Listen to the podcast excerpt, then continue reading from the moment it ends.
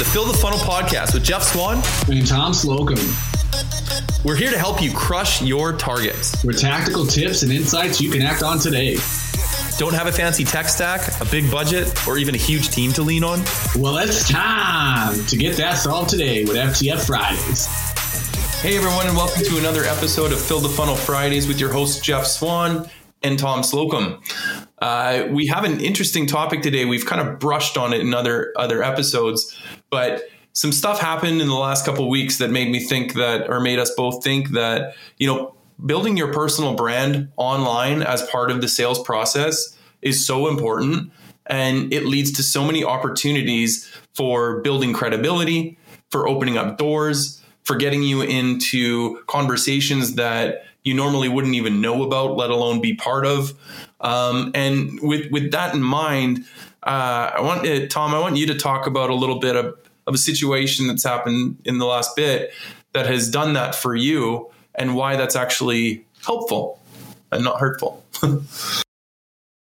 Great questions. Um, you know, branding for me started about a year ago, real branding, um, and diving into this LinkedIn and social media world and, and wanting to be seen um, and, and, you know getting attached to certain opportunities right? Because people get to know you now and actually see what you're all about um, understand what your values are your beliefs um, at such a large scale right? Versus your own little niche groups that know you you know here in arizona most of the companies here know know me.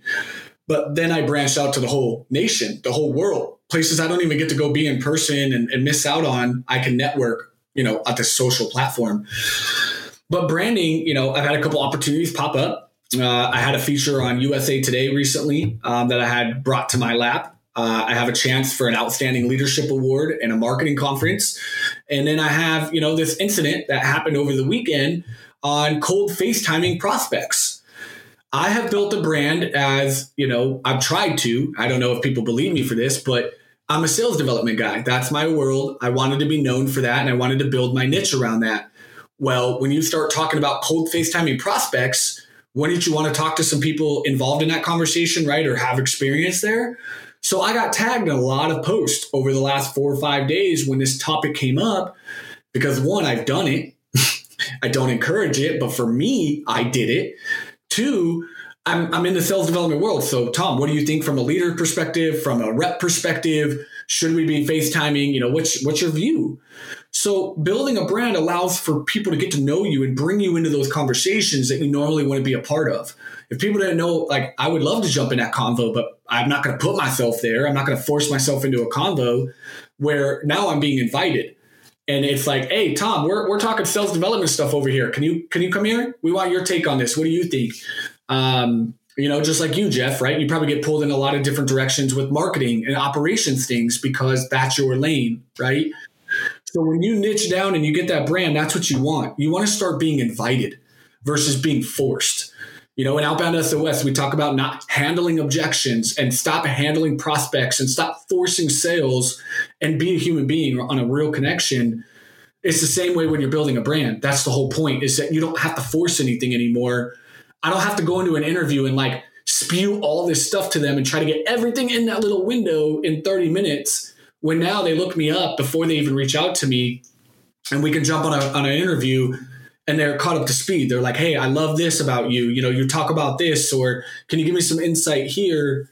That's what branding can do and the opportunities that can kind of happen um, because you get pulled in and you get invited to those those conversations.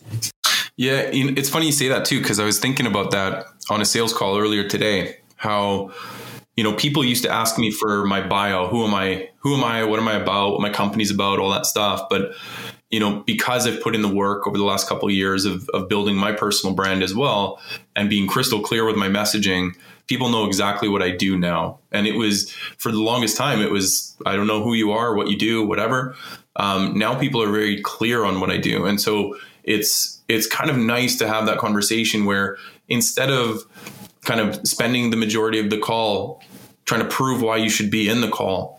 Now you're trying to adapt what people are needing, you know, the questions they're asking, the pains that they're coming across, you know, all those things. And your focus now is on them and their issues uh, and the th- their challenges and the things that you can help them with instead of worrying about you. Should you be at the table? And it's just amazing how much of an impact that can have on your ability to put things in the pipe convert them and turn them into money because you know again you're not trying to prove yourself at every way you're just guiding the person through their own journey of evaluating your solution and figuring out if it is the right thing to solve their problems right now.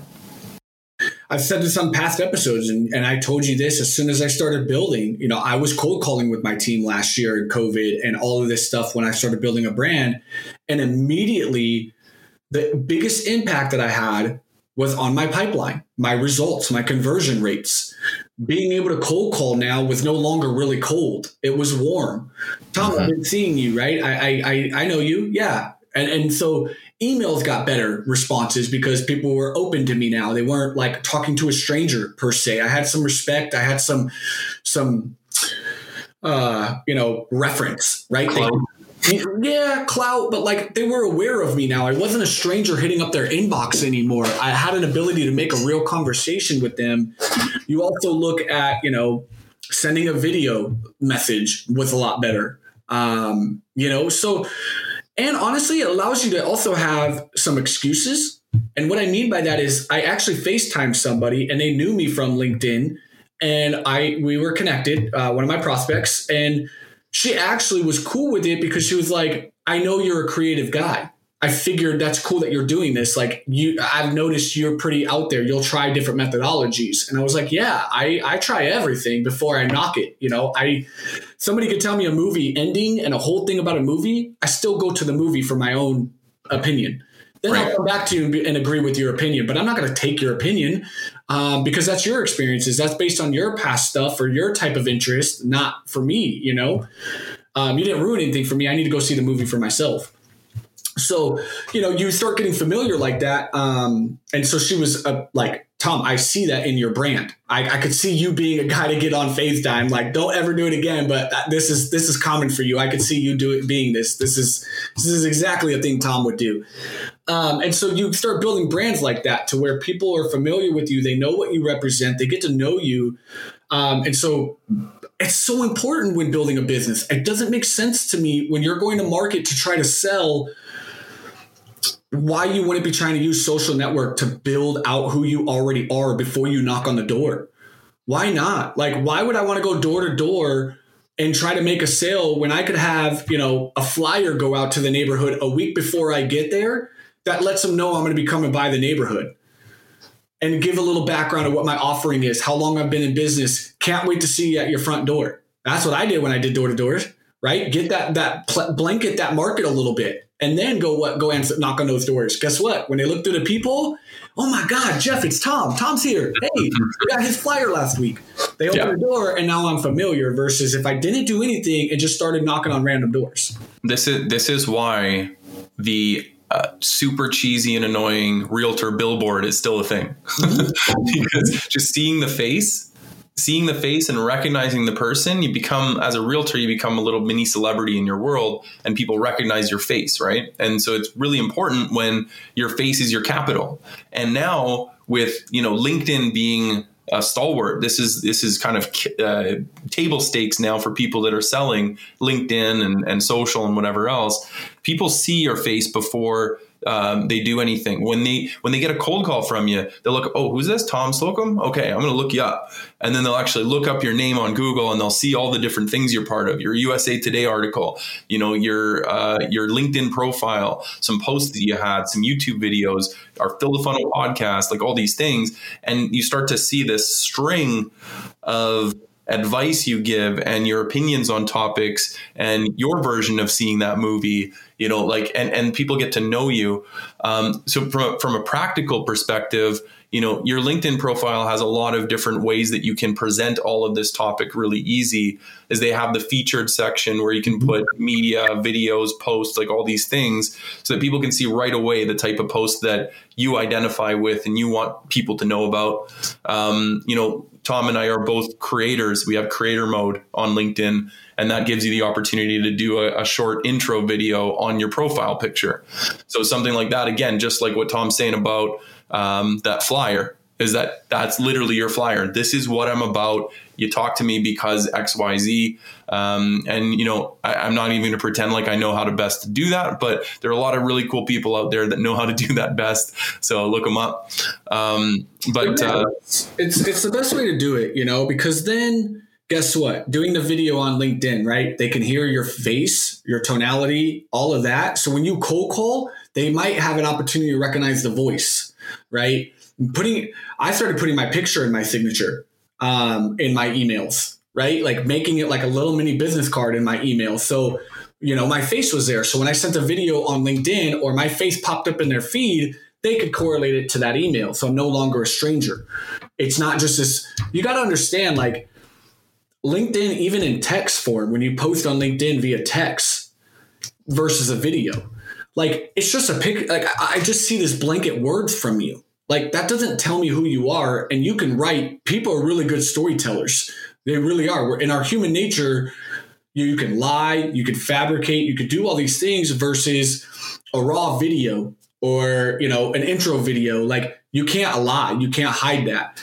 Um, but if people aren't putting their face out there, then I can't ever consistently remember you. I don't know that. Like oh, the name sounds familiar, but no. But then guess what? You go look at their profile and all of a sudden you're like, oh, yeah, I know them. Yeah, yeah, yeah, yeah, I know that person. Right. So you want to build familiarity when in your outreach. So SDRs and AEs, like, stop hustling. Stop making it so hard. Stop having to earn your seat at a table with everybody. Stop trying to have to force your way into conversations or force a sale start blanketing your market and letting them into your world. Let them know your career stats you know in a very easy way right? Like learn this credibility and also prove to them you're not a shitty rep and a shitty salesperson right? Because that's already all of our name is attached to. I've been able to detach my name from that because I share my best practices. I put out what I believe in my values in how prospecting works or talking with my friends in my community about, you know, how to write an email, right? Or what I think.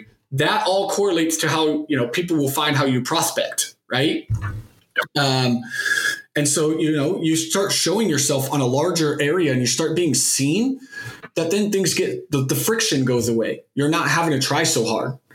Uh, yeah, you, you know, I love what you're saying there because even back when LinkedIn was kind of more in its infancy stage, um, I had an SDR on my team who took it upon himself to repost every bit of content my our content p- team produced.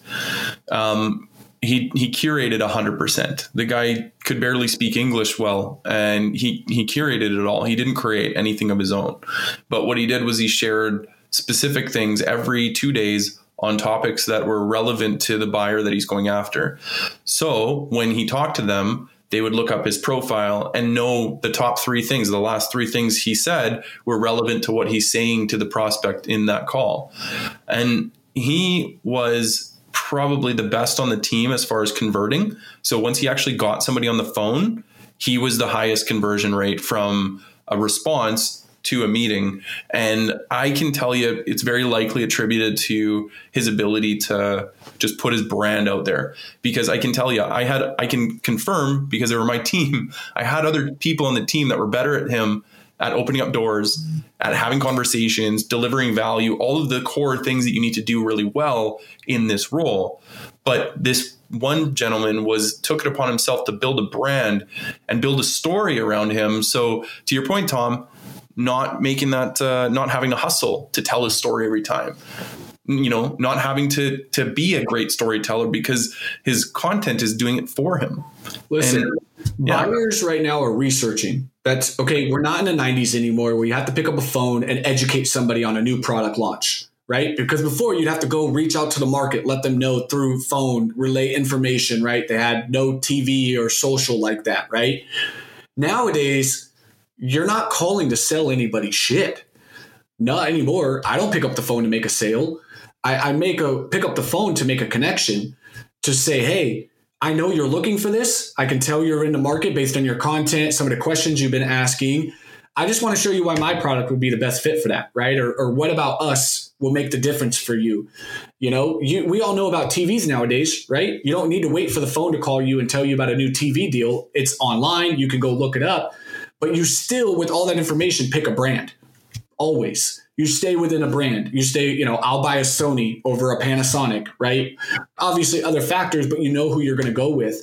You buy based on the connection so when you start building a brand and start putting yourself out there like this, you take away that that friction. Um, and so when all, when a buyer goes to research uh, seamless, I bet you Amelia Taylor's face is everywhere if they type in seamless and look at content because Amelia is representing the brand and she's connected to that. So now they're already going to be. So instead of Amelia having to go cold and, and fight for sales, she's being invited. Just like Arthur with Chili Piper. Arthur is probably most likely on a month to month basis being invited into conversations versus having to find them. People are coming to him because they're doing research and his name is all over the brand of Chili Piper and what his values are. Same with Ben Harbor. Sendoso's got tons of AEs. But who do you think about when you think of Sendoso? You think of Ben Harbor. You think of a great salesman he is. You look at his content, you see he's a very good human being and a good salesperson. So when the buyer's researching, they decided on Sendoso, but they're going to go call Ben. They want to get in through Ben. Um, yeah, I should. Yeah, invited. Yeah, it's like content because there's so much content out there these days that content by itself is not enough to make you that brand. You know, um, what you have to do and and the names that you mentioned are people that are out there actively every day hustling. They're they're hustling in a different way. They're working really hard to be part of those conversations and then they're being invited to more. So they're still putting in that effort that you are. When you're at home and you're putting in that effort they're doing the same thing but what they're doing is amplifying their efforts right bingo tom, right bingo. Tom, Tom is on a podcast that he booked through his own work, then that gets him invited to another podcast without having to do extra work. And and that's the key. It's amplifying what you're doing. You're being seen. Like I said, mm-hmm. the best thing that you can do by being a brand is like I said, I've been in sales for 15 years, but to the grand world I was a nobody. But in Arizona, people know me. I'm, I'm, recognizable. I've worked with a lot of my friends. We all know what I can do here in the state and, and in my little niche community. But what I was able to do through through LinkedIn branding was amplify that on a huge scale and kind of put myself out there and almost get community validation that like, yeah, Tom, you're you're pretty awesome, man. You know your shit. Um, and so then you get out there a lot more. Um, and then you know you're seen and you're amplifying the same shit you've already known that you're good at, but now you're getting to amplify it, which opens up worlds of opportunities without ever leaving your house. In the 90s, I would have had to travel to Texas to be seen in Texas and maybe reach, see somebody, meet somebody, and be like, damn, if our worlds had collided five years ago. Jeff and I built a company and we never even met. And he's in Canada and I'm here. Yeah. But because of the amplification of branding, I reached Jeff up in Canada and I never left my house. He reached yeah. me. So when you, as we wrap up here, I'll let you kind of end this here, but that's that's yeah. my sense.